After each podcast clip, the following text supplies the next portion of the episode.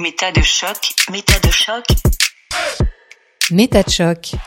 Et si on se demandait pourquoi on pense ce qu'on pense? Shocking 16. Contes et légendes de l'intelligence. Doué, surdoué, précoce, haut potentiel, zèbre, prodige, génie, IEP, HP, HPI, autant de termes qui désignent les personnes enfants ou adultes dotées de capacités intellectuelles largement supérieures à la moyenne.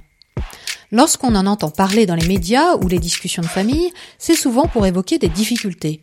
L'intelligence serait donc une qualité rare qui se retournerait contre celui ou celle qui en est la dépositaire. Depuis une vingtaine d'années en France, beaucoup d'idées, quelquefois contradictoires, circulent sur les surdoués. Ils seraient hyper intelligents mais en échec scolaire, très empathiques mais incapables de s'intégrer, doués d'hyper-perception mais condamnés à l'incompréhension du monde qui les entoure. Si la recherche a encore beaucoup de choses à découvrir, il est clair que ce sujet à la mode véhicule énormément d'idées fausses. Aujourd'hui, je rencontre donc Stéphanie Aubertin, psychologue neuropsychologue basée près d'Aix-en-Provence, spécialisée dans l'accompagnement des personnes surdouées, enfants et adultes. Membre du comité d'experts de l'ANPEP, l'Association nationale des enfants intellectuellement précoces, elle a créé le site internet surdoué.fr pour déconstruire les mythes sur la douance dans une approche scientifique du haut potentiel. Alors pourquoi s'intéresser à un groupe par définition minoritaire, estimé à seulement 2,3% de la population, me direz-vous? Parce que c'est souvent par l'étude des marges que l'on peut définir la norme et affiner notre compréhension de l'humain au sens large mais aussi parce que quand on écoute nombre de discours sur le surdouement, on peut facilement en arriver à la conclusion que toute personne en difficulté scolaire ou sociale est en fait un ou une surdouée qui s'ignore. Et pourquoi pas notre propre enfant ou nous-mêmes Les instituteurs vous le diront, ils n'ont jamais eu autant de surdoués dans leur classe.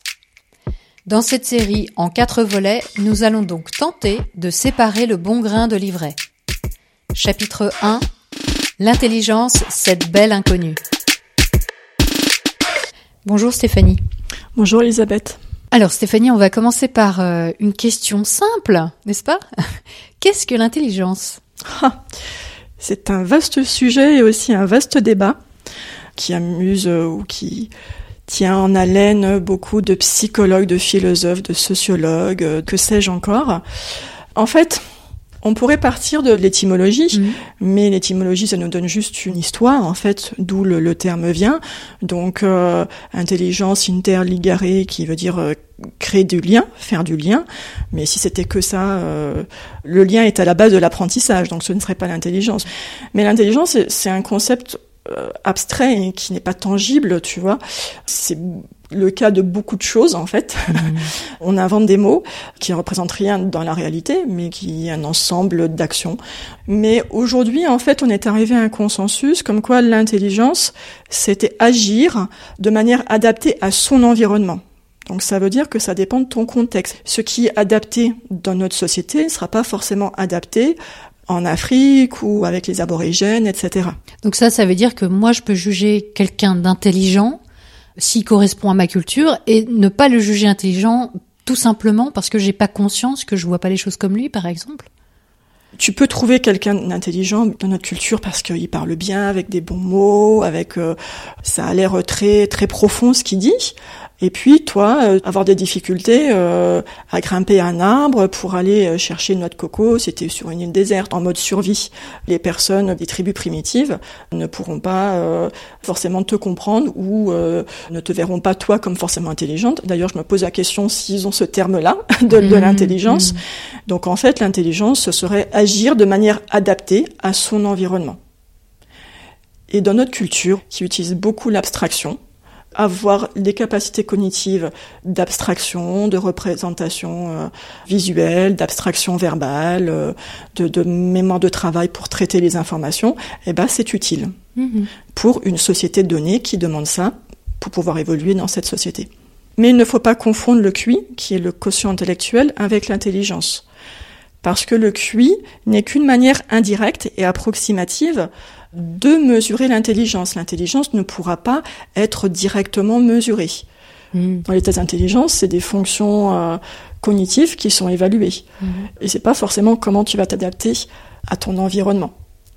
D'ailleurs, il y a euh, un auteur qui s'appelle euh, Stanovich qui travaille en fait sur la rationalité et qui, euh, dans un de ses livres en anglais, dit en gros, je traduis comme ça, que Wechsler, donc qui a inventé les tests d'intelligence utilisés en France, que Wechsler est un peu gonflé dans son manuel de dire que l'intelligence est l'adaptation au monde, alors que les tests ne mesurent pas, du tout ça. Hmm. Donc il a préféré dire bon, ok, on va mettre le mot intelligence sur ce que mesurent les tests, hmm.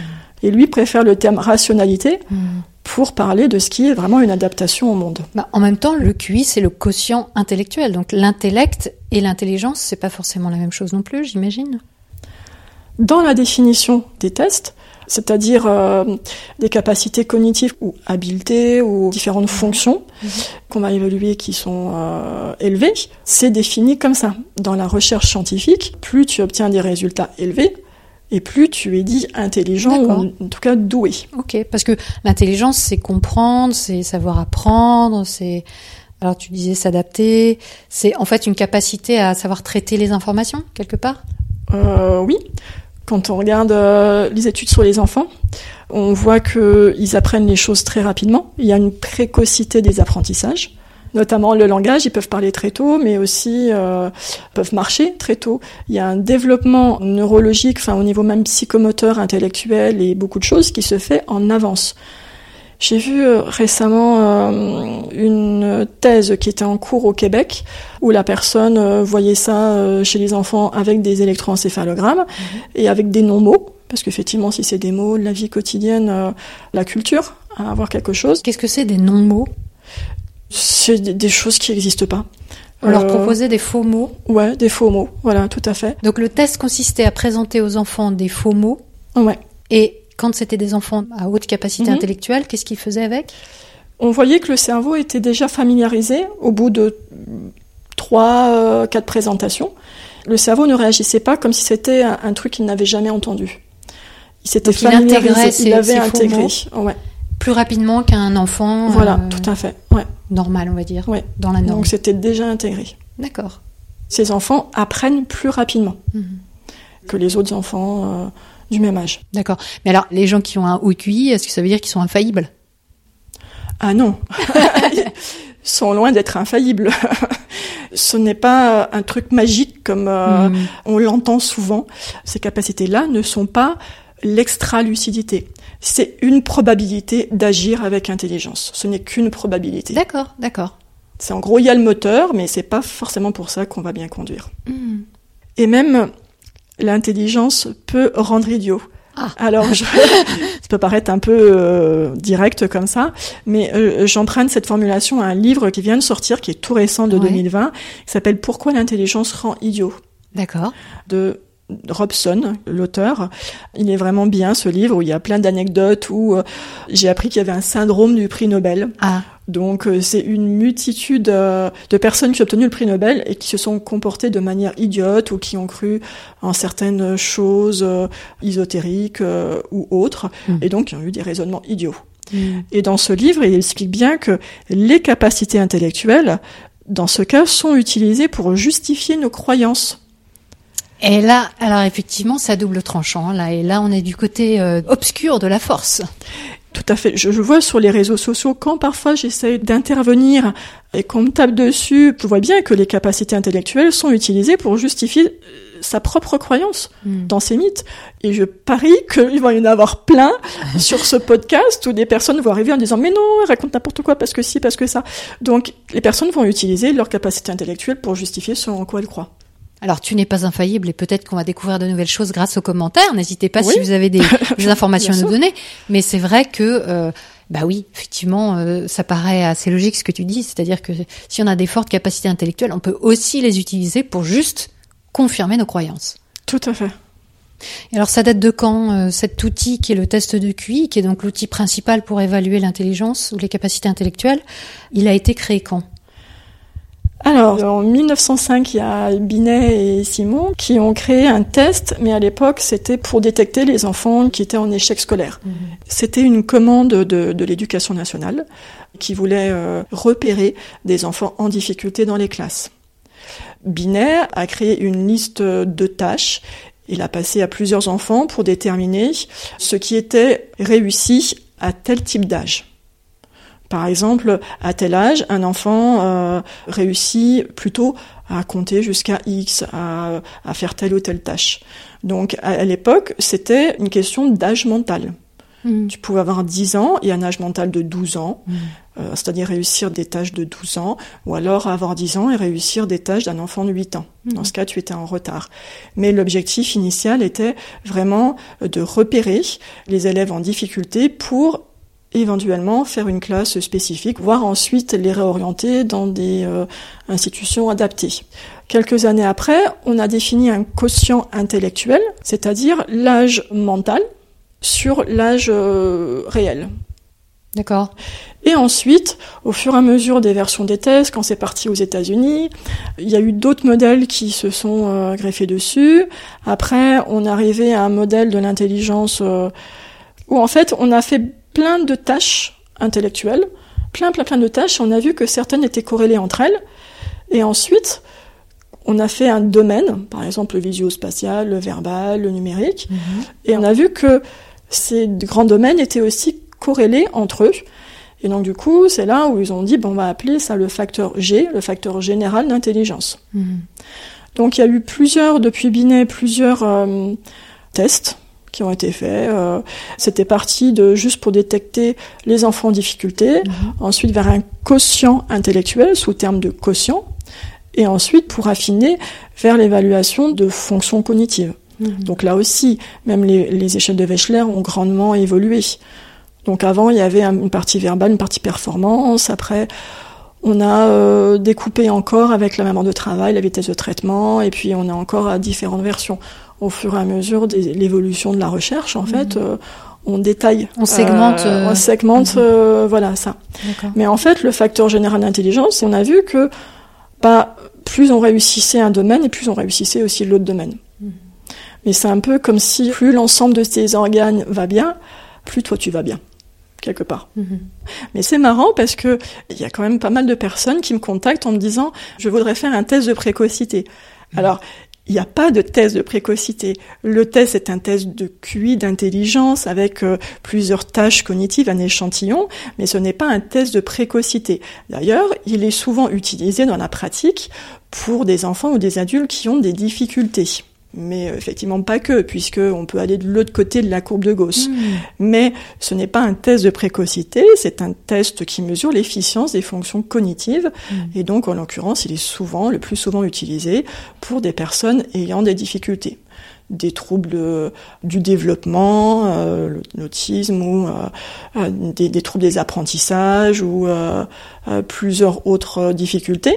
Et l'utiliser en première intention, mmh. en première intention avant d'aller investiguer avec d'autres tests. Mmh. Oui, donc c'est comme une sorte d'outil de dépistage en fait, souvent. Oui, oui. Mmh. D'ailleurs, dans les MDPH, Maison départementale pour les personnes handicapées, quand on doit faire une reconnaissance, demande un test de Wechsler, un QI, pour voir quel est le niveau d'intelligence.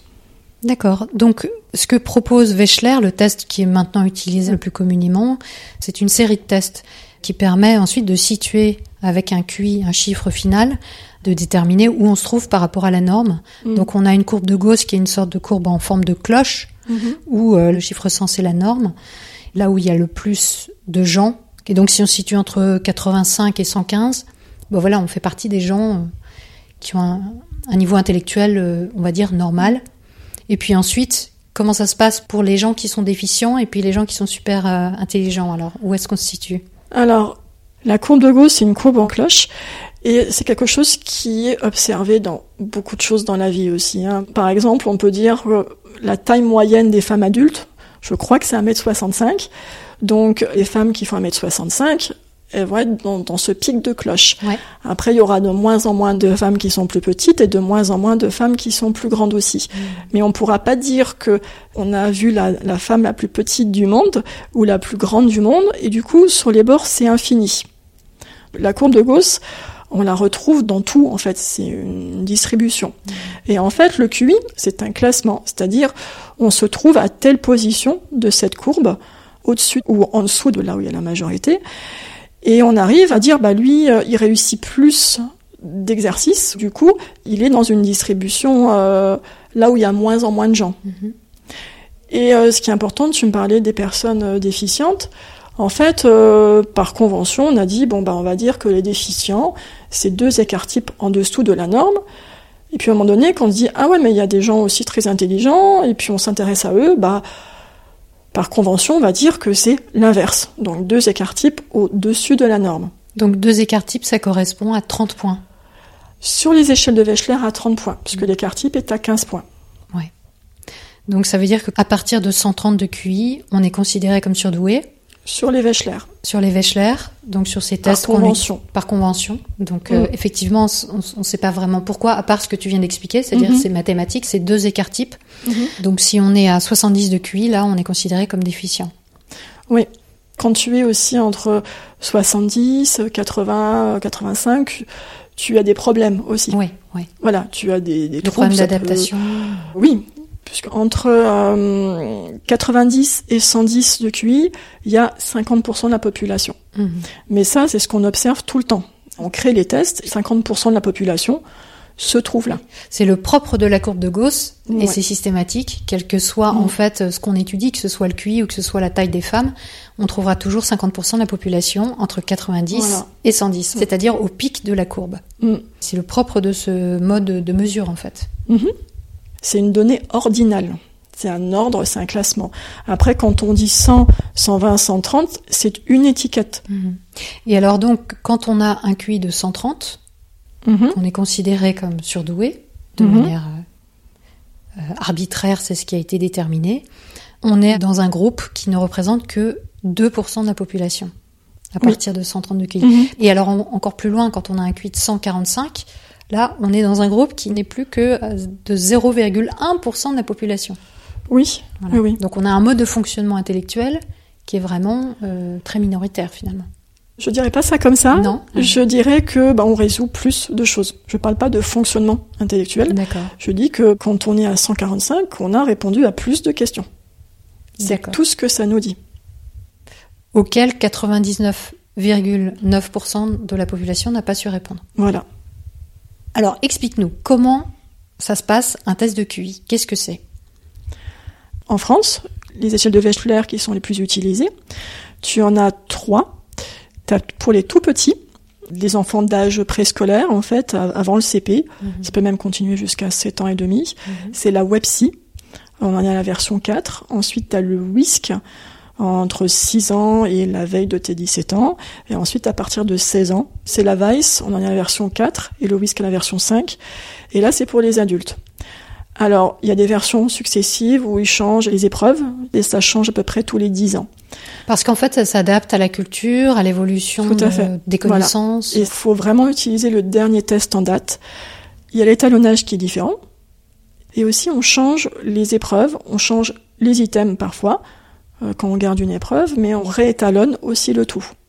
Mais ça veut dire aussi que euh, un test de QI va être différent d'un pays à l'autre, j'imagine, parce que quand on pose euh, une question sur un, je sais pas moi, le prix de la baguette, ça va être très français. euh, Peut-être que dans un autre pays, on posera Alors- des questions qui leur parlent euh, directement. C'est toujours créé au- aux États-Unis. Donc, et ensuite, il y a des adaptations selon les pays. Mhm. C'est pas complètement effectivement des traductions, mais c'est des adaptations. Ouais. Parce qu'il y a des choses aussi qu'on voit aux États-Unis qu'on voit pas ici, par Mhm, exemple. Donc, il mhm. faut que ce soit adapté. Mhm. Et puis, euh, donc, il y a aujourd'hui différents types d'épreuves. Alors, je vais plutôt parler de ce qu'on voit dans le WISC, parce que je pense que la nouvelle version de la VICE qui est arrivée 2, 3, 4 ans, je sais pas, se basera là-dessus. Donc le WISC, C'est c'est pour les enfants. les enfants. Tu as des épreuves verbales, donc il faut trouver le point commun entre deux mots. Donc ça, c'est les capacités d'abstraction. Il faut pouvoir faire abstraction aux différences entre deux choses pour pouvoir trouver le point commun. Mhm. Ensuite, il faut définir des termes de vocabulaire. Alors tu peux avoir un bon vocabulaire, tu peux utiliser les mots, mais pas savoir comment euh, les expliquer. Donc ça, ça demande aussi des compétences métalinguistiques, de te mettre aussi à la place de l'autre. Comment je vais lui expliquer pour qu'il comprenne? Mhm. Parfois, je vois chez certains au potentiel où ils peuvent avoir des difficultés avec ça. Et en fait, ça va se répercuter sur leur euh, communication au quotidien. Parce que s'ils savent pas effectivement expliquer des choses, ils vont utiliser un mot, ils vont penser que l'autre le connaît ou l'utilise, et du coup, ils vont pas pouvoir euh, bien communiquer. Mhm. Voilà. Donc ça, en verbal. Après, pour la Vice, t'as encore information qui est de la culture générale. Bon, je pense que ça va disparaître dans la prochaine version parce que c'est vrai que chez les adultes, je vois similitude et vocabulaire très élevés et la culture G qui se trouve dans la norme, voire un peu plus. Mhm. Donc, euh, Donc c'est pas voilà. très révélateur d'après toi. C'est pas très révélateur. C'est ce qu'on appelle l'intelligence cristallisée, mais euh, bon, après il y a de l'eau qui a coulé sous les ponts euh, par rapport à l'enfance. C'est des questions qu'on peut voir en, à l'école, par exemple. Mhm. C'est marrant parce que chez les enfants, c'est l'inverse. Enfin, tu peux avoir information, qui est les acquisitions, qui est beaucoup plus élevée parce que si certains sont très curieux, ils vont être en avance par rapport aux autres. Ouais. Mais après, les adultes, euh, moi-même au niveau de la géographie, je j'en sais rien, je suis pas allée, euh, je sais pas, voilà.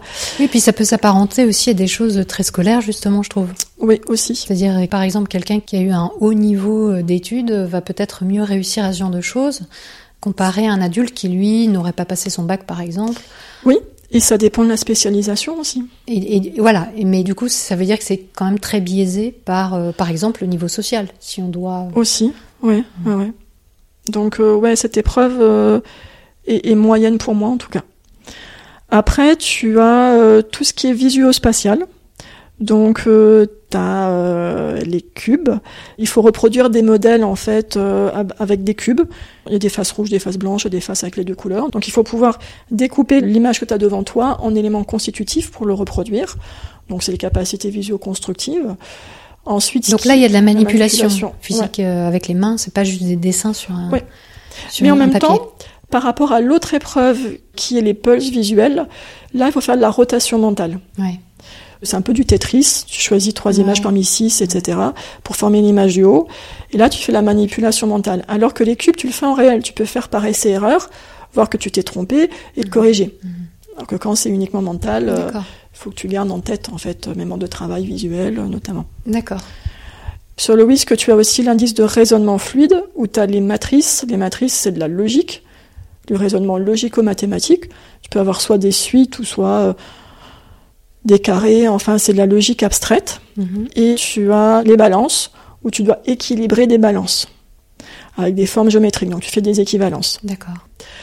Ensuite, tu as la mémoire de travail, donc il faut répéter des chiffres une fois à l'endroit, après à l'envers, en ordre croissant. Donc la suite augmente de chiffres, trois chiffres, Ouais, quatre chiffres, ouais, jusqu'à ce que tu ouais. puisses plus.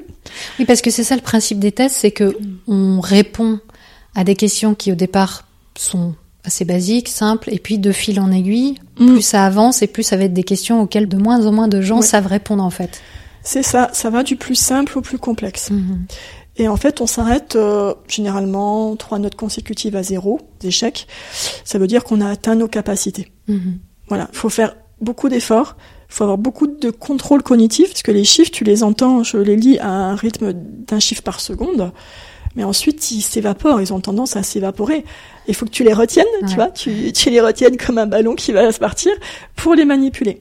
Donc il faut que tu fasses un effort euh, cognitif, Ouais. tu contrôles ça. Donc euh, ça peut être euh, bête, il y en a plein qui n'aiment pas ça. Ce que je comprends. Ouais, moi je me souviens que j'ai fait un test de QI euh, en tant qu'adulte Mhm. et, euh, et ça, ça m'avait mais énervé. Euh, j'avais pas du tout aimé. J'avais d'ailleurs laissé tomber. J'avais dit bon, c'est bon, on arrête. Ça, ça m'énervait trop. ça me stressait. Et du coup, pendant que ça te stresse, t'as plein de pensées en disant c'est nul ça, j'y arrive pas, je suis nul. Et tes pensées, elles occupent ta mémoire de travail, donc tu n'es pas sur la tâche. Ouais, voilà. Tu peux Ça pas le m'a faire. Voilà. Et ensuite, alors, euh, pour la version, en tout cas pour adultes, t'as du, du calcul mental. C'est des problèmes de la vie quotidienne qu'on peut retrouver euh, enfin, euh, tout le temps dans, quand tu fais tes courses, peu importe euh, les choses. Mais chez les enfants, ils ont enlevé ça et ils ont mis à la mémoire des chiffres et mémoire des images pour avoir un versant oral, en fait, euh, sur les sons, les chiffres auditifs, et un versant imagé. Donc sur l'aspect visuel. Donc ils doivent mémoriser des images dans l'ordre dans lequel elles sont apparues, D'accord. parmi d'autres images qui servent de distracteurs. Ah oui. Donc ça, c'est la mémoire de travail. Et ensuite, tu as la vitesse de traitement. Donc tu dois recopier un code, des chiffres de 1 à 9 avec des petits dessins en dessous, il faut que tu fasses le plus possible en Mhm. deux minutes. Mhm. Et puis ensuite... C'est hyper euh, stressant ça parce que c'est chronométré. Oui, t'as Mhm. deux minutes, ouais. Et puis tu as euh, symbole où tu as euh, deux symboles, une série de cinq symboles, il faut que tu le reconnaisses. Tu mets oui, le voilà, je le barre, ou alors tu dis non, il n'y en a pas. Hmm. Et donc ça, c'est vrai, selon euh, ton perfectionnisme, tu peux vérifier plusieurs fois, selon ton... Je vois ça chez les enfants aussi, le graphisme, la manière dont ils tiennent leur stylo, etc. Ça peut beaucoup impacter. Hmm. Alors, c'est une vitesse de traitement, moi je dis dans mes bilans, sur base motrice. Oui. C'est pas forcément vitesse de traitement Et dans oui, la tête. et oui, oui, parce qu'il peut y avoir aussi, et c'est ça aussi, euh, toutes les questions qui peuvent tourner autour de ces tests de QI et de leur validité, c'est que certaines personnes diront oui, mais euh, j'ai été handicapée ou telle personne a été Mhm. handicapée par son stress, par exemple, ou par Mhm. le fait que ben elle a une motricité fine, par exemple pour les enfants, Mhm. qui n'est pas très développée à son âge, mais intellectuellement, elle était Mhm. tout à fait capable de répondre euh, à la question. Donc ça, j'imagine qu'en tant psychologue, quand tu fais passer un test, tu prends ça en, en Oui, tout en à fait. euh, en tout cas, moi, je prends ça en compte parce que le but, c'est pas uniquement de poser des questions et de calculer, c'est aussi Mm. d'interpréter euh, et de voir d'après le comportement, en fait. Mais oui, il y a tout ça qui rentre en ligne de compte.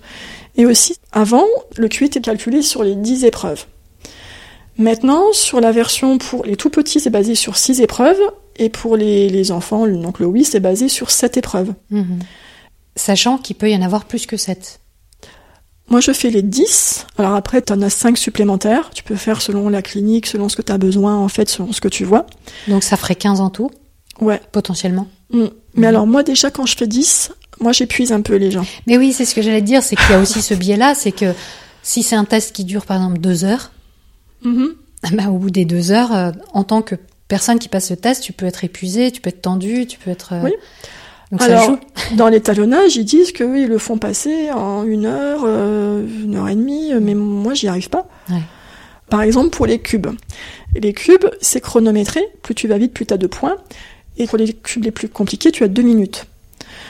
Si j'arrête la personne en lui disant hop c'est bon on arrête au bout de deux minutes, elle va se sentir euh, stressée et euh, Ah, mon dieu j'ai échoué j'y arrive Ouais, pas ouais. et voilà et ça va la course circuiter pour le reste. Oui. Moi, je laisse. Alors, je compte zéro, évidemment, mais euh, je veux savoir si est-ce qu'il y a un problème visuospatial ou est-ce que lui faut un peu plus de temps parce que c'est pas flexibilisé, Mhm. euh, elle a pas pensé à faire autre chose, elle a stressé ou quoi que ce soit.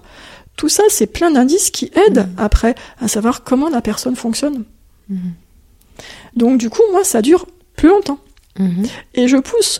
Quand j'ai euh, un enfant ou un adulte qui veut pas faire les efforts, euh, qui se sent stressé, euh, ça te fait rire, je- tu te reconnais Oui. Qui a peur de réfléchir, euh, voilà.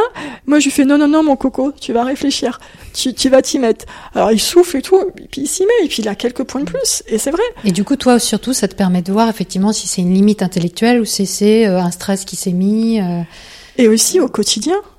Parce qu'au quotidien, quand tu as tendance à pas faire d'efforts, à abandonner tout, mm. et ben ça, ça impacte aussi. Oui. C'est-à-dire, au-delà du chiffre du QI, toi, en tant que psychologue, ça te donne Oui. des éléments aussi de compréhension de ton patient. Oui, tout à fait. Bah, pour moi, c'est le but. Hein. Je vois pas euh, la raison de faire un QI pour un QI. Et oui, et oui. Donc euh, voilà, Mhm. c'est de comprendre comment les gens fonctionnent.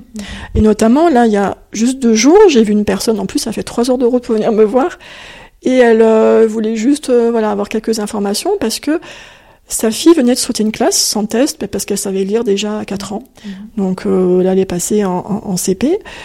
Et, C'est euh, un signe déjà, hein, savoir oui. lire à 4 ans. oui, oui, voilà, bien sûr. Et du coup, elle me dit, mais moi, en fait, c'était comme ça aussi.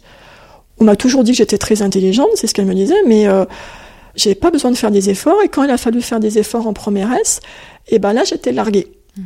Et elle a choisi un diplôme par défaut, et elle fait un métier par défaut, infirmière. Et elle sait pas si ça lui plaît, elle a envie de faire d'autres choses, mais elle sait pas. Et dès qu'elle doit être confrontée à une difficulté, à planifier les choses, elle abandonne. Donc en fait, rien que ça dans le test, de voir, alors déjà, comment on se comporte quand c'est simple Est-ce qu'on le prend par-dessus la jambe? Mm. Est-ce qu'on va se faire avoir par des distracteurs? Tu vois, les petits pièges qu'ils nous proposent. Et puis comment on se comporte quand ça commence à être compliqué? Et ben ça, ça dit sur ton comportement dans ton quotidien. Dans la vie, ouais. Voilà. Mm. Et ça, je trouve, enfin, il y a tout l'aspect clinique qui est Mhm. intéressant. Mhm. Mais je pense que ce- tout ce que tu décris montre à quel point faire passer un test de QI, bon, bah, évidemment, c'est un travail de professionnel qui doit être fait par un psychologue. Et je le dis parce qu'il y a énormément de tests sur Internet qui sont proposés pour tester son QI. Et non seulement les, les, tests qui sont proposés en ligne n'ont rien à voir avec les tests du Wechsler Mhm. euh, normal, donc n'ont pas été élaborés par des professionnels, par euh, une vraie étude scientifique euh, avec des résultats qui pourraient être intéressants du coup. Mais en plus, dans des conditions Internet et sans l'intervention d'un professionnel, en réalité, bah, qu'est-ce qu'on a au bout du compte? Un chiffre qui non seulement est Ouais. faux, mais qui en plus ne représente rien, à part symboliquement le fait de se dire ah j'ai euh, 120 QI, ah Oui. j'ai 142 QI, et c'est sans doute faux en plus. Oui, oui, c'est ces tests, euh, ils n'ont pas la rigueur scientifique. Voilà. Des tests. euh, C'est souvent des Euh, arnaques tout simplement. Après, ça peut être sympa, comme quand t'achètes. Moi, j'achète parfois des bouquins, faites travailler votre cerveau et tout, parce que j'adore ce genre d'énigmes. Enfin, voilà, ça fait travailler certaines fonctions cognitives, Mhm. quand même. Après, la rigueur scientifique, ouais. Laisse le résultat n'est pas désirer. forcément Ouais. fiable. C'est sûr. D'accord. Donc finalement pour toi le test de QI c'est une porte d'entrée en fait. Oui, tout à fait. Voilà, c'est un outil que tu vas ensuite utiliser pour mieux connaître ton patient et puis euh, travailler avec cette personne. Tout à fait. Déjà, et je fais pas des tests systématiquement. On vient me voir d'abord pour un premier rendez-vous qui peut durer très longtemps. pour les adultes, en fait, le temps d'explorer la vie dans différentes sphères, euh, que ce soit euh, bah, le développement euh, précoce, l'école, les études, le, le niveau professionnel, les relations amoureuses, amies, tout ça. Ils ont fini de parler. euh, euh, ça fait trois heures. D'accord. C'est la moyenne. D'accord. Tu vois, alors ça peut s'arrêter là, je donne des conseils sur leur fonctionnement, sur qu'est-ce qu'ils peuvent changer, euh, voilà, ça peut s'arrêter là. Mais s'il y a après un test, je peux voir comment ils se comportent face aux items simples et aux items compliqués. Je te disais qu'on voit dans la vie aussi, donc il y a un lien. Et parfois, je suis surprise. J'ai décidé de me laisser surprendre en fait lors des tests.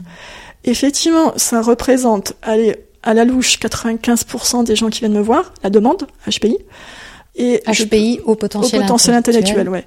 Je peux avoir des biais, enfin on a tous des biais, donc euh, parfois je peux avoir un œil euh, sur une chose, et je me dis non non non non, euh, laisse-toi surprendre, et notamment lors des tests, et je me fais surprendre, enfin quasiment à chaque fois.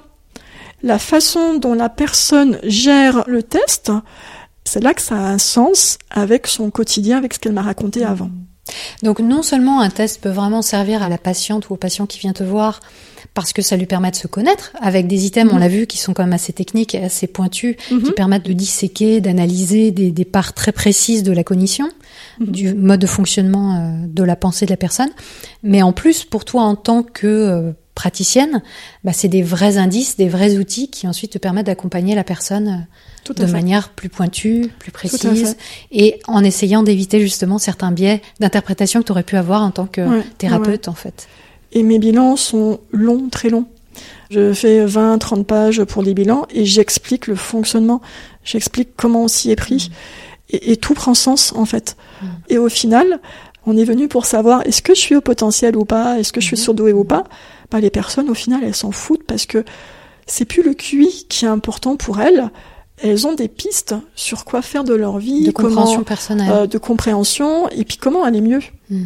Tu vois, donc après le 130, 125, etc., qui est purement arbitraire, hein, puisque c'est une variable continue, et ben du coup, s'en foutent. Ouais. Les personnes, elles veulent juste aller bien. Ouais, ça, ça, c'est vraiment moi ce qui m'est arrivé, c'est-à-dire que j'ai fait un test de QI quand j'avais 27 ans et ça a complètement changé ma perception de moi-même, mais aussi des gens autour de moi et surtout, j'aurais Mhm. tendance à dire, c'est-à-dire que moi ce que j'ai appris avec mon test, c'est que j'avais une logique très poussée, donc qui correspond à 0,0 euh, je sais pas combien de pourcents de la population. Et en comprenant ça, je me suis dit mais en fait, moi j'ai un mode de fonctionnement, un mode de pensée logique qui correspond pas à la manière dont les gens pensent en général. Ils n'ont pas la même logique. Donc du coup, ça sert à rien que je m'évertue comme je le faisais en fait jusqu'à mes 27 ans, à vouloir absolument me faire comprendre sur certains points qui ne correspondent pas à la logique des autres. Et non plus à vouloir m'adapter moi à la logique des autres. Ça m'a beaucoup apaisé parce que je me suis dit, bah, il y a cette différence entre nous qui peut en fait ne pas être si grave que ça à partir du moment où on la comprend, où on l'identifie. C'est plus un enjeu Alors, majeur. Qu'est-ce que tu appelles logique différente? Par rapport au test, si j'ai bien compris, Mhm. je vais établir une logique entre des événements de Mhm. manière juste sur des choses qui peuvent être très complexes, Mhm. là où d'autres euh, ne verront pas de logique ou verront une autre logique. Mhm. Voilà. Après, on peut avoir des logiques différentes, même quand on résout des tâches, on Oui, n'utilise pas fait. forcément les mêmes aires cérébrales. Alors en plus euh, de ça, voilà. alors en plus de ça, effectivement, c'est ça qui était aussi très intéressant, c'est de comprendre parce que je- après je me suis beaucoup intéressée à la question du surdouement justement, que après il y a tellement de sortes de surdouements, tellement de personnes différentes, puisque on arrive après dans des niches en fait. tellement où de cerveaux chacun- différents, donc Voilà. chacun, euh, chaque personne est unique et chaque personne Voilà. raisonne de sa façon. Voilà. Mais moi, en fait, là où ça répondait à une problématique que j'avais à l'époque, c'est que j'essayais de m'intégrer de force, sans comprendre qu'il y avait quand même une chose importante qui nous séparait, qui était ce mode de... Alors tu dis que c'est pas un mode de fonctionnement, moi c'est comme ça que je l'ai compris à l'époque, un mode de raisonnement quoi que j'avais et que les autres n'avaient pas. Et le simple fait de faire ce constat, euh, pour moi, était euh, m'a vraiment soulagée en fait. Alors ça peut, oui, effectivement, aider, soulager. Par exemple, quand tu doutes de toi et que tu te demandes si c'est toi qui as bien raisonné ou, euh, ou l'autre, de savoir que tu peux aller beaucoup plus loin que l'autre peut te redonner confiance en toi, Mm. en fait. Permet juste de te situer et parfois de te bouger un peu plus les fesses euh, pour faire des choses en disant bah, finalement je suis capable. Puis aussi de pas vouloir euh, forcément forcer l'autre à comprendre ce que toi t'as compris parce que lui il a pas compris que ça sert à rien de le forcer Mm. en fait. Enfin, de vouloir qu'il comprenne, mais tu comprends ce que je veux dire et tout, alors qu'il n'a pas les capacités juste de comprendre. Quelque part, en tout cas, ça donne un décryptage de son mode de fonctionnement et aussi, du coup, du mode de fonctionnement de la norme. En fait, voilà, moi, c'est ça que j'en ai tiré, en fait. Oui, alors encore une fois, la norme. Oui, c'est Voilà. abstrait, c'est abstrait, ouais, mais je veux ça. dire, c'est quand on dit que 50% de la population se situe entre 90 et 110, ça veut quand même dire Mm. quelque chose. Donc euh, après, quand tu commences à avoir des capacités qui sont très très très très loin de cette norme, Mm. bon bah c'est bien de le savoir. Et moi, je ne le savais pas. ah oui, non, mais ça peut tout à fait euh, aider. Mais après, la question, Ouais. elle- là, du coup, je rebondis parce que c'est une question que plein de parents se posent quand euh, ils se doutent quelquefois que oui, leur enfant est surdoué, peut-être Mhm. que oui, il a des capacités particulières, mais j'ai pas envie de faire un test, j'ai pas envie que ce soit un sujet, en fait, j'ai pas envie qu'il se considère supérieur ou j'ai pas envie qu'il se trouve différent. Toi, t'en penses quoi? Dans ta pratique Est-ce que c'est quelque Euh, chose qui vaut la peine d'être dit à un enfant ou qui vaut la peine d'être identifié? Alors, dans ma pratique, c'est c'est pas tout à fait ça. Bon, c'est souvent les mamans qui amènent leur enfant, euh, parfois il y a des papas, mais bon. Les mamans emmènent euh, leurs enfants parce qu'il y a suspicion, mais en fait, intérieurement, elles n'ont pas envie que leur enfant soit au potentiel.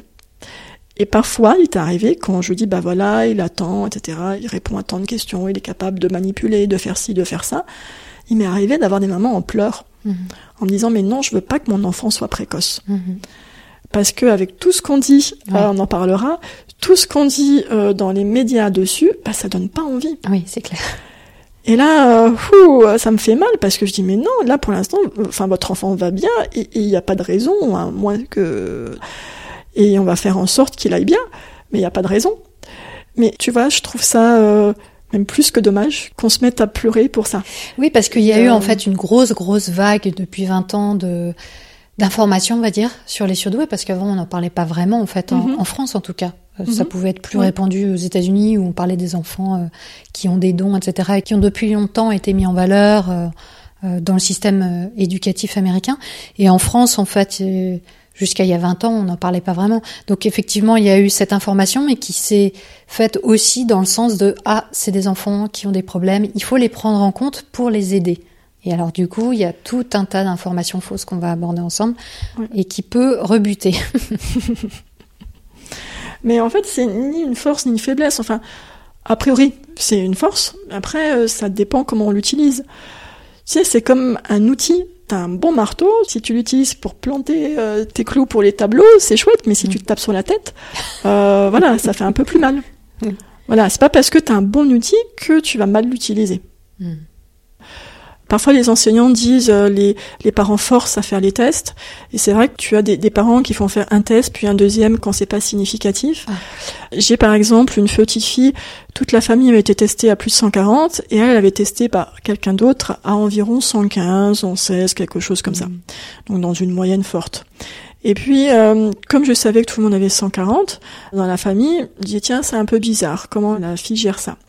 Donc j'ai demandé à la maman de voir sa fille, et j'ai proposé un bilan, puisque je voyais lors du premier rendez-vous qu'elle comprenait vite les choses, qu'elle rebondissait vite, où il y avait ce, cette vitesse de traitement de l'information. Elle avait tendance un peu à se normaliser et à aller vers quelque chose de pas très poussé. Donc elle était un peu étouffée euh, par ses frères aînés. Et moi j'ai un peu poussé aussi.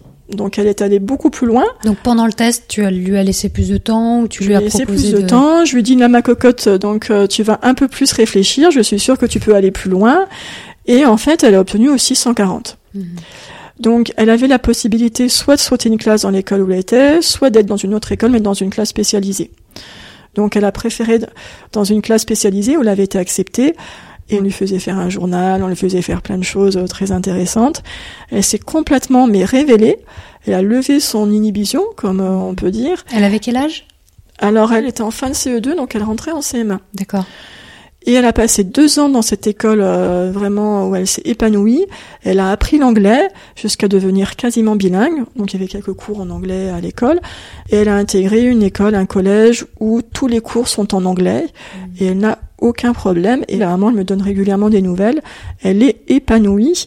Et euh, quelque part, ce test l'a révélé, lui a montré qu'elle était capable d'aller plus loin.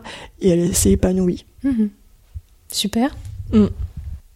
Alors, juste pour rester sur la question du QI, puisqu'on a dit que donc il est établi de manière arbitraire que un surdoué c'est quelqu'un qui a à partir de 130. euh, Qu'est-ce qui se passe quand on est à 125 Alors, euh, en fait, c'est entre 129 et 130, tu vois, il y a quelque chose qui se passe exactement. c'est voilà, C'est- comme le, le yaourt qui devient périmé, tu sais, c'est à minuit pile où il y a toutes les bactéries qui arrivent là. hein. Puis en plus, t'as un intervalle de confiance, évidemment. T'as, comme on parlait des émotions tout à l'heure, donc euh, ça veut rien dire. Et c'est une, vraiment une variable continue. C'est-à-dire que Oui. comme c'est un classement, Mm. c'est tu réponds à plus de choses. Il Et n'y a pas un quand on truc qui regarde se déclenche à 130. non, non, tu vas pas te transformer en super-héros ou quoi que ce soit à 130. Et en fait, quand tu regardes les manuels des tests, euh, il y a tout le temps des manuels d'interprétation, tu as des groupes cliniques. Par exemple, groupe clinique euh, déficiente, groupe clinique euh, trouble de l'attention, dyslexique, autiste, enfin des choses comme ça. Et tu as un groupe clinique au potentiel. Mhm.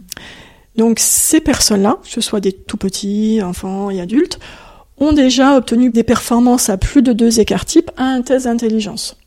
D'accord? Donc ils sont identifiés au potentiel.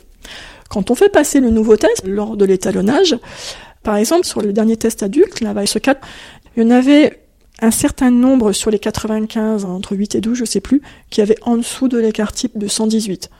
La moyenne, en fait, de ce groupe clinique est à 126,5. Chez les enfants, c'est à 127 et quelques. Donc, c'était des personnes type. Qui avaient eu 130 précédemment Oui, au test d'avant, qui fait. ensuite ont eu 126,5 au nouveau. Et même un écart type qui peut descendre jusqu'à 118, 119. Ah ouais. Un écart type. Ah Il y en a quelques-uns Ouais. qui ont moins. Du coup, il y a eu des enfants, même des adultes, qui ont eu plus de 130 et à un moment donné qui ont 108. Oui, effectivement. Ah ouais. Ça Le choc. oui, donc ça permet de quand même bien relativiser. euh, Tu vois la Donc, euh, et oui, donc euh, 130. Il peut y avoir hein. des erreurs de la part du praticien, il peut y avoir un état d'esprit du patient au moment où il passe le test qui va être différent. Tout y avoir. Il peut y avoir un moment de dépression, il peut y avoir euh, tout ce qu'on veut. Après, c'est ce qu'on appelle d'un point de vue statistique la régression à la moyenne. Bon, donc c'est tout à fait classique. C'est vraiment une variable continue. Il se passe rien à 130 euh, et euh, il faut le prendre en considération. Et ça m'arrive parfois de recevoir des enfants, même une fois, euh, il y a quelques années, un ado qui avait obtenu euh, avant sa sixième dans les 95.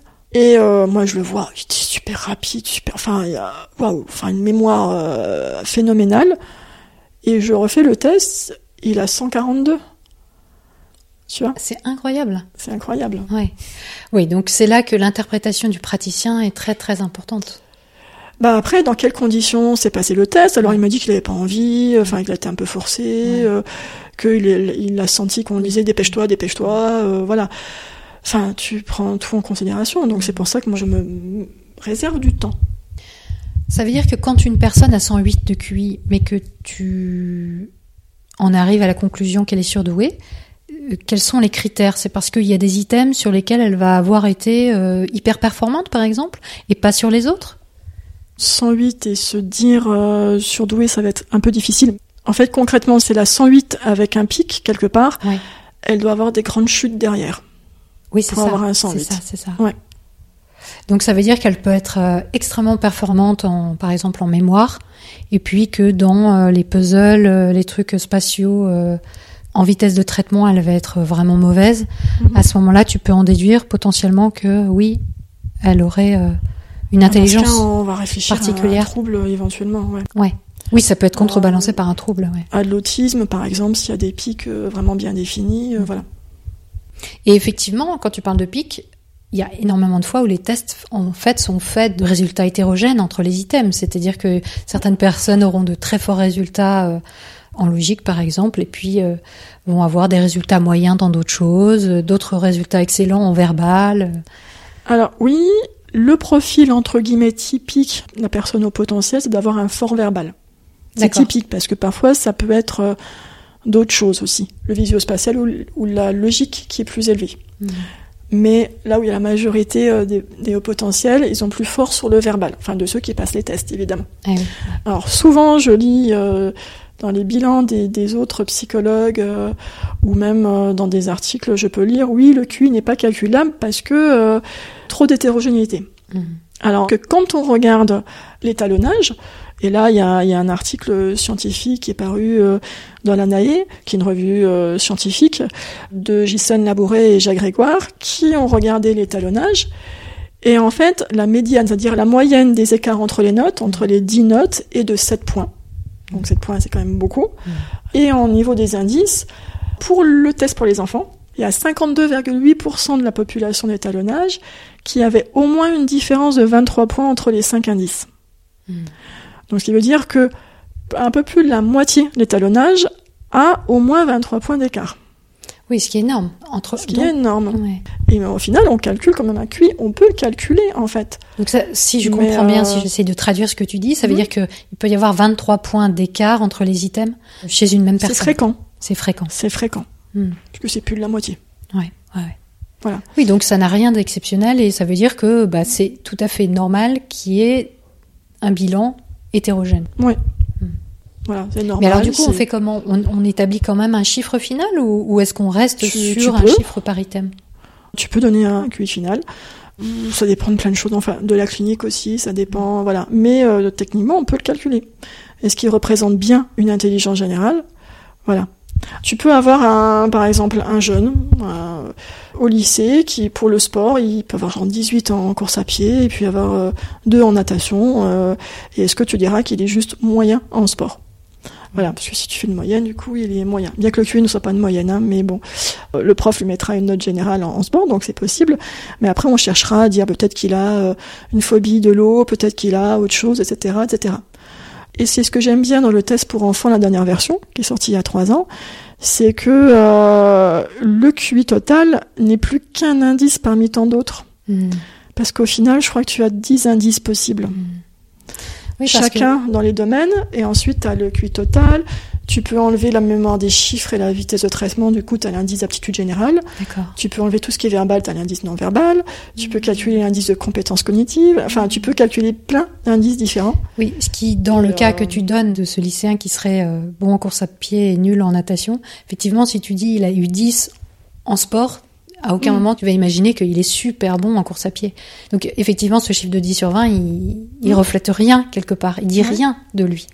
C'est pour ça qu'on peut le dire, ça dépend. Après, euh, moi je fais tellement de cliniques, j'explique tellement le fonctionnement que le QI total c'est un truc parmi tant d'autres, quoi. Mais en même temps, c'est ce à quoi on s'accroche, c'est ce Oui. qu'on vient chercher Ouais. quand on vient Ouais, te ouais. voir. Oui, oui. Mm. Puis tu- Donc tu fais de l'éducation. Tu- Voilà, tu- et, et en plus, il y a un cut-off, un seuil, du coup, avec ce 130, ce QI.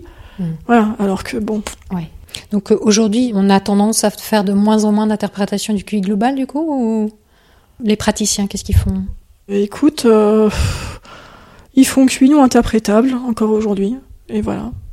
Puis dis, on peut pas dire. euh, Ah, donc il, il- laisse la personne avec le bec dans l'eau, euh, je peux rien Oui. vous dire sur votre test? Oui, ouais, ouais. Ah ouais, carrément. Et j'en- ai. Ils vont pas disséquer item par item et dire, euh, bah là c'est intéressant, j'ai vu ça, ou... Bah là, euh, une personne que je vais voir demain m'a déjà envoyé son test par mail et on lui a dit bah 125, euh, pas de surdouement. Alors qu'elle, elle se reconnaît Et en fait, euh, il y a eu une chute en cube, par exemple, qui a peut-être euh, voilà impacté beaucoup de choses. C'était peut-être du stress, parce que cube c'est la première épreuve, peut avoir du stress aussi. Voilà. Et puis comme je disais tout à l'heure, c'est pas. Donc aucune analyse, juste un chiffre 125 points barre. Alors tu peux avoir une analyse, mais du coup qui se base uniquement sur ce seuil de 130.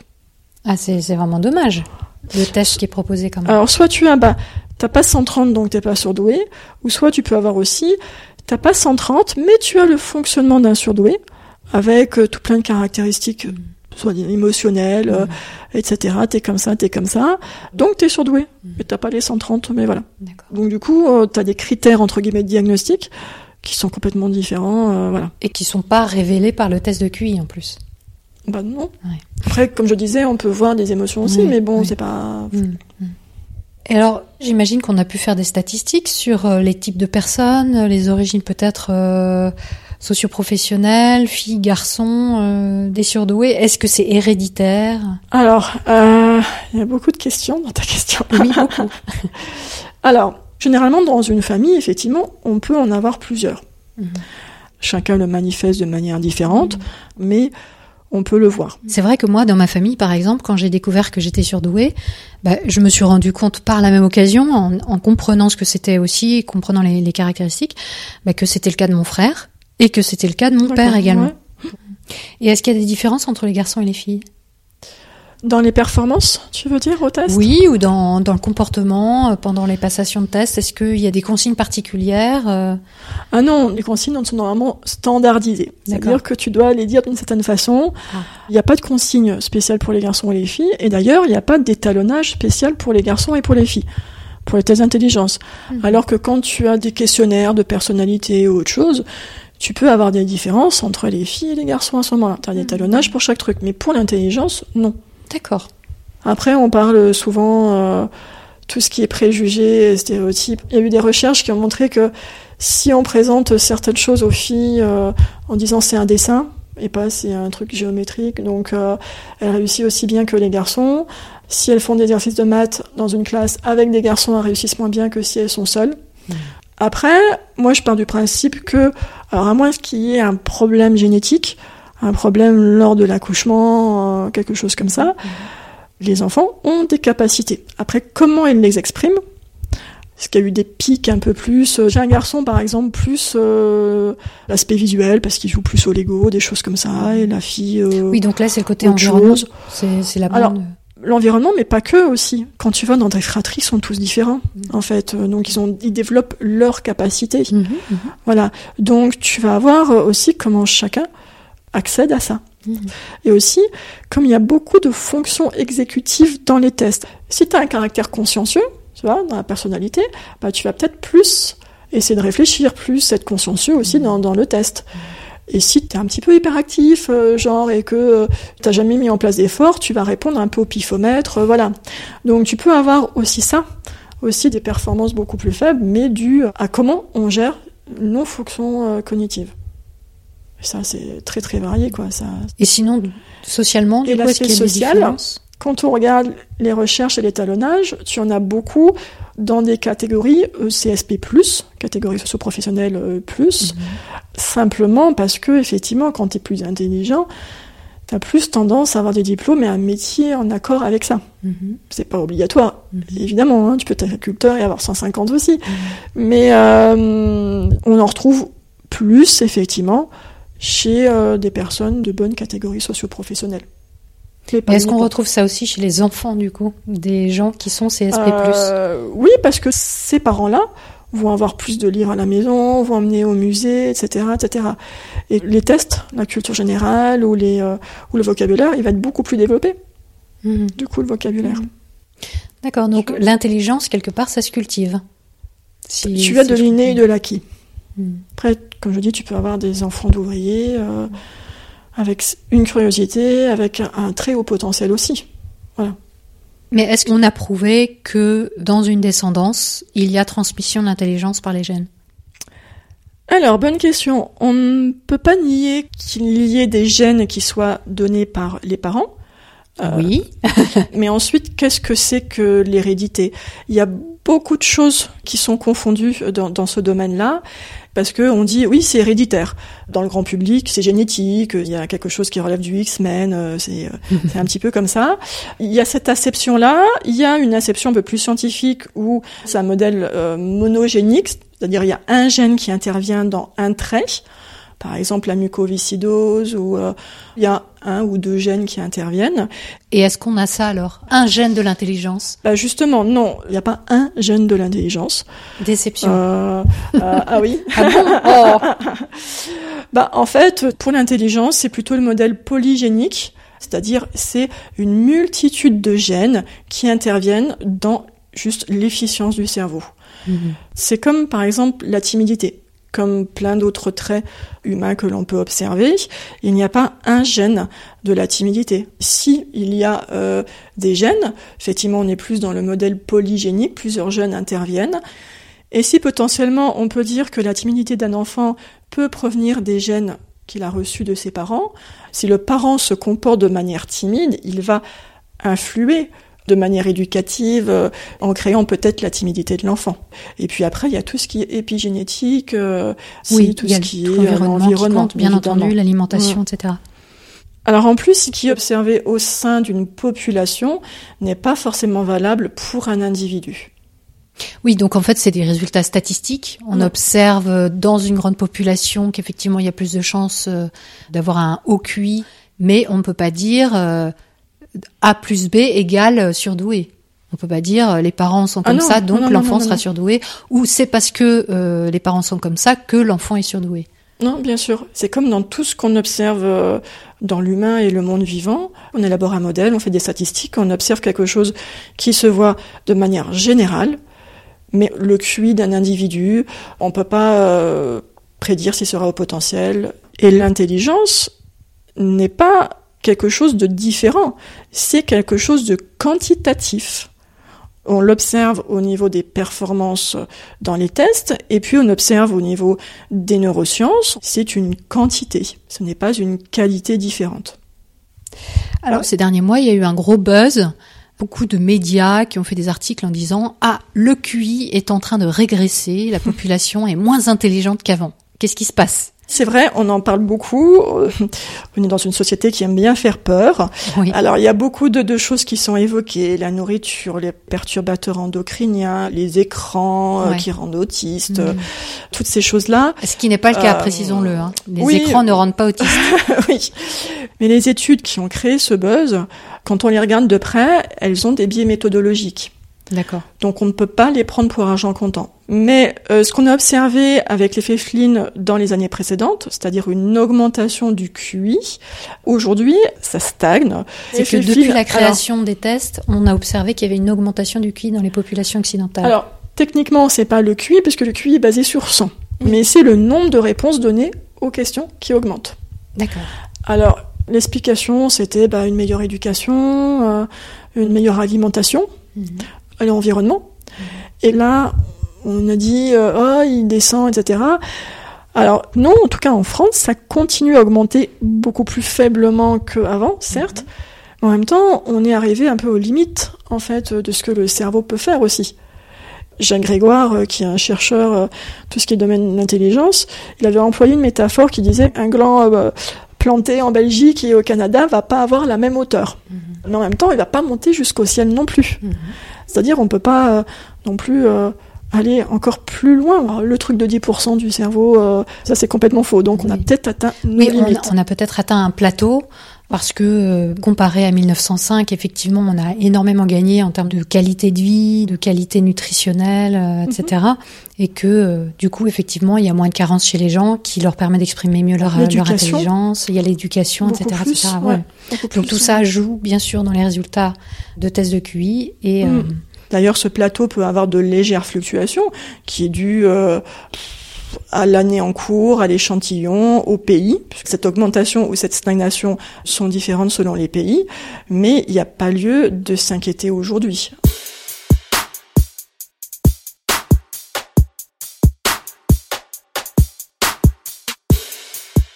Beaucoup de choses ont été dites dans ce premier chapitre.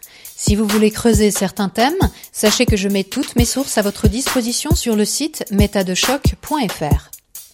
Merci beaucoup à toutes les personnes qui ont fait un don sur Tipeee.